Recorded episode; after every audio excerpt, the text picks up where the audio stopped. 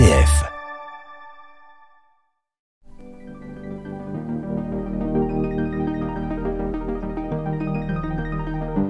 carrefour des arts. Quand l'art sacré rencontre l'art contemporain.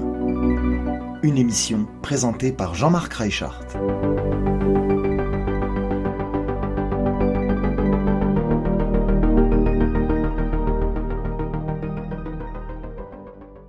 Bonjour à toutes et à tous et bienvenue dans ce nouveau numéro du Carrefour des Arts, l'émission qui fait dialoguer l'art sacré et l'art contemporain. Aujourd'hui dans cette émission, nous allons nous attaquer à une thématique un peu anachronique par rapport à la période de diffusion. Nous allons parler du thème religieux de l'Annonciation. Et le fait de traiter ce thème à cette période-ci n'est pas anodin, car moi aussi, à la fin de cette émission, j'aurai une annonce à vous faire. Carrefour des Arts oblige, nous allons mettre en rapport une œuvre d'art sacrée de la tradition avec une œuvre d'art contemporain. Il sera donc question de mettre en parallèle aujourd'hui une annonciation de Fra Filippo Lippi, un peintre italien de la première Renaissance, avec une interprétation picturale de l'annonciation de Gérard Beaulieu, un artiste, peintre, sculpteur, lithographe et designer né en 1944 à Reims. Mais avant d'entrer dans le comparatif de ces deux œuvres, comme à l'habitude, quelques mots sur la thématique.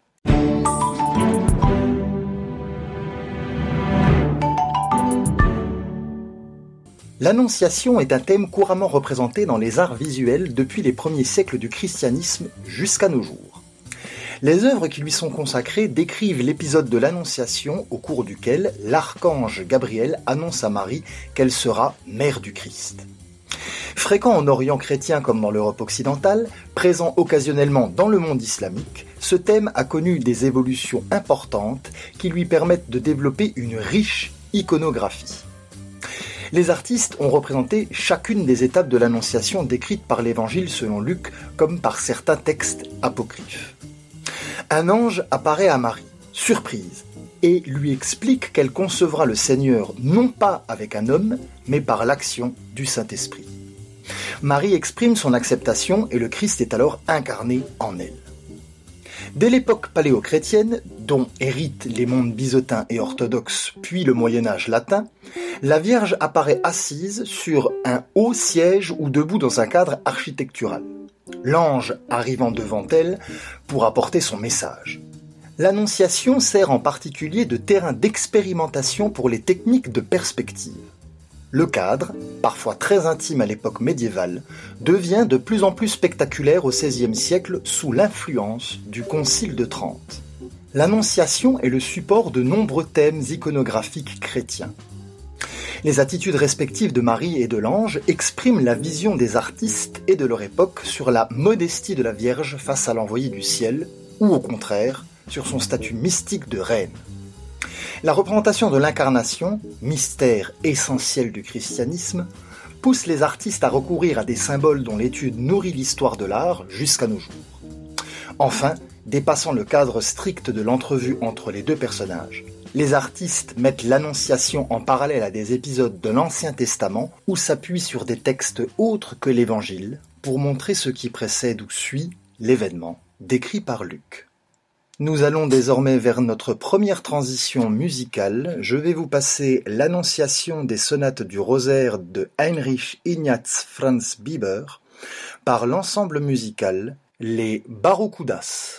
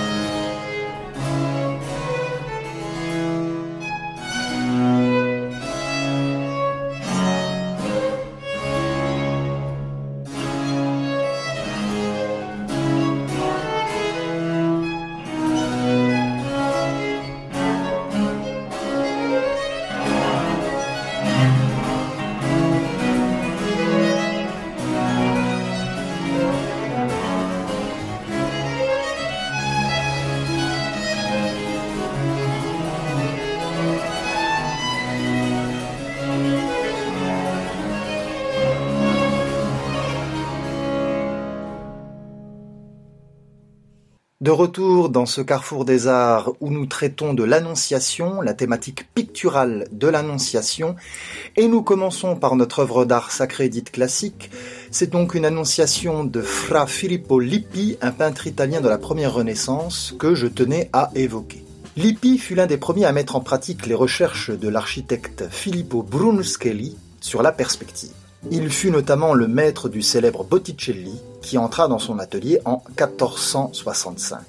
Il est avec Fra Angelico et Domenico Veneziano le principal peintre actif à Florence appartenant à la génération qui a suivi les traces de Masaccio. Après une première période d'étroite adhésion massaccieste, si j'ose dire, bien qu'enrichie d'idées issues de la vie réelle, comme dans les œuvres contemporaines de Donatello et Luca della Robbia, Lippi se tourne progressivement vers un spectre plus large d'influence qui inclut la peinture flamande.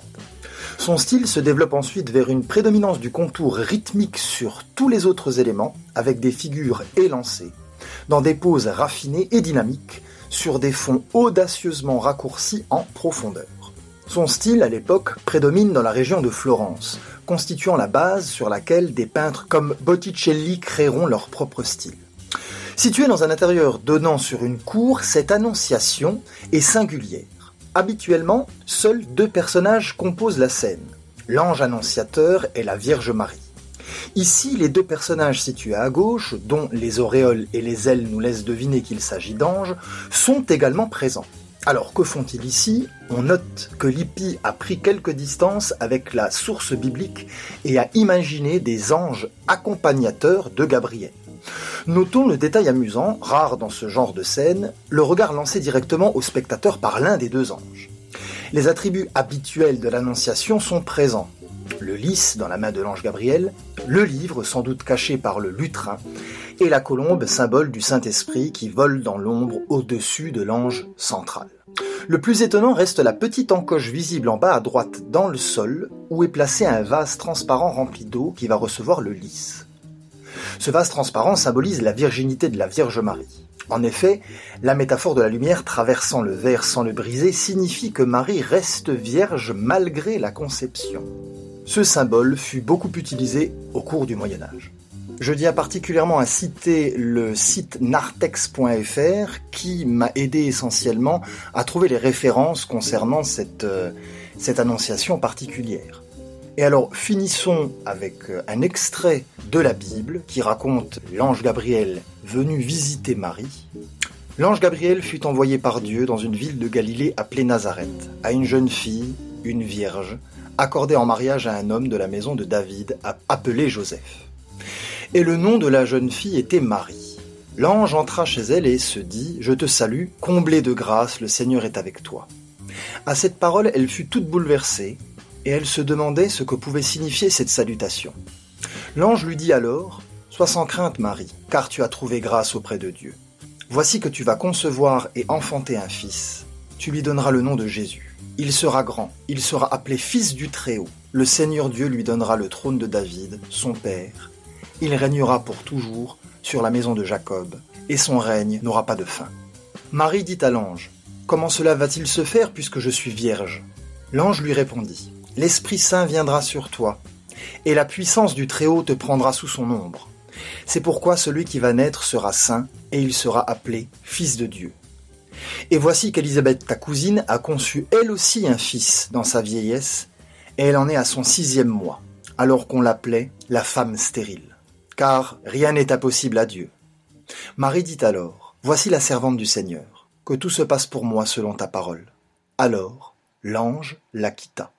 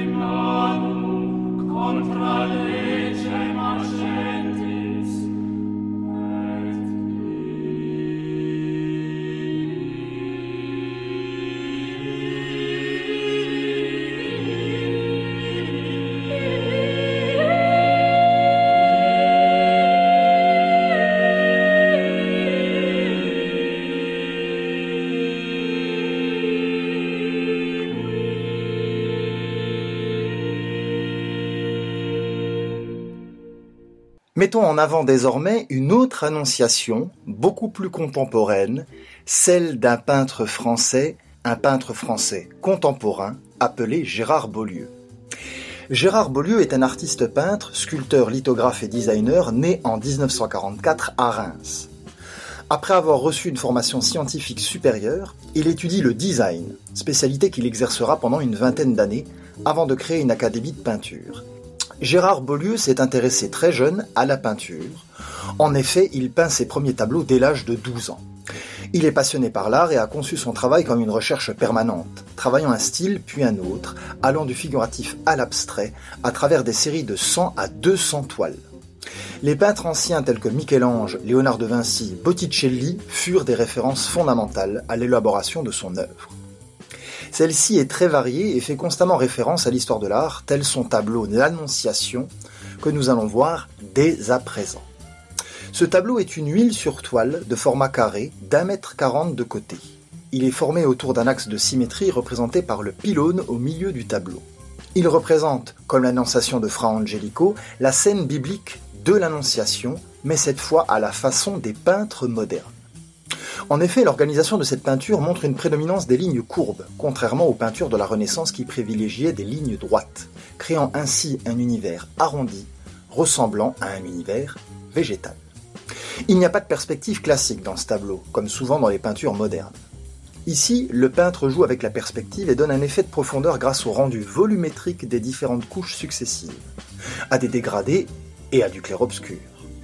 Les couleurs présentes dans ce tableau sont également très différentes des couleurs classiques utilisées pendant la Renaissance. Gérard Beaulieu utilise une palette de couleurs très colorée et très variée, composée de couleurs pures non mélangées et réparties harmonieusement les tons chauds et froids, ce qui crée un certain équilibre. Il reprend également certains éléments traditionnels des annonciations précédentes dans l'histoire de la peinture, notamment celle de Fra Angelico, telles que la colombe, la main de la Vierge posée sur sa cuisse, le vase, la colonne et les insère dans son tableau. Cependant, ces éléments ne sont pas reproduits à l'identique, ils sont transfigurés et retranscrits dans un espace courbe, qui abandonne la perspective traditionnelle de la Renaissance. Ce nouvel espace rejetant les règles de la peinture traditionnelle repose sur la liberté du détail, le jeu des couleurs et les effets de matière. En visionnant ce tableau, on peut dire qu'il renouvelle l'iconographie religieuse traditionnelle et fournit un bel exemple de peinture sacrée moderne. Et en guise de deuxième transition musicale, je vous propose d'écouter les deux DJ brésiliens qui se nomment Pachanga Boys. C'est un morceau qui s'appelle Legs et ils sont considérés comme la nouvelle église hippie de l'électro.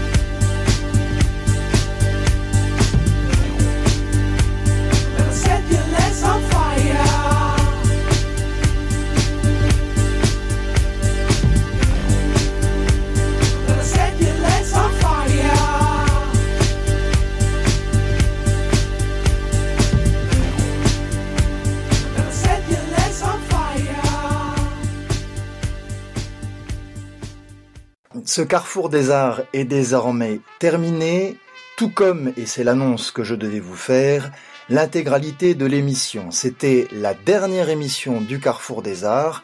Je tiens tout d'abord à remercier tous mes chroniqueurs culturels, ceux qui intervenaient régulièrement en fonction de la thématique euh, du programme.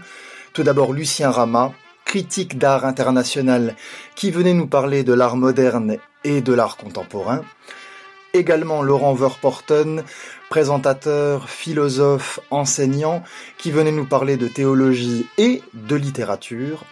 Xavier Grindorge, architecte, qui venait nous parler notamment de l'architecture et du design, ainsi que Damien Noté, trompettiste, enseignant et compositeur qui nous faisait le plaisir de venir parler de musique sacrée revisitée. Et enfin, je n'oublie pas Aaron Lancel, mon camarade chroniqueur culturel sur le jeu vidéo, grand collectionneur, qui venait nous présenter un jeu en lien avec la thématique chrétienne de l'émission. Vraiment un grand merci à tous, vous étiez les principaux acteurs de la qualité de l'émission. Je tenais également à remercier énormément toute l'équipe d'une RCF Belgique. En premier, Jacques Gallois, notre cher patron, qui m'a fait confiance pour euh, reprendre le créneau artistique de la station. Je ne remercierai aussi jamais assez Lucas Gazarian, ingénieur son et réalisateur à une RCF. C'est grâce à lui que la qualité technique de cette émission n'est pas catastrophique, il m'a beaucoup appris et bien appris en peu de temps au niveau de la production et de l'enregistrement, surtout en période de crise.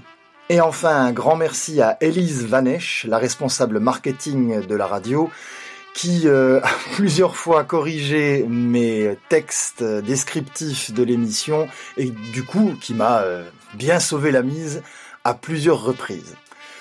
Voilà, cette émission du Carrefour des Arts est définitivement terminée. Je vous retrouve cet été pour un podcast sur le jeu vidéo qui s'appellera Couper les pixels en 4.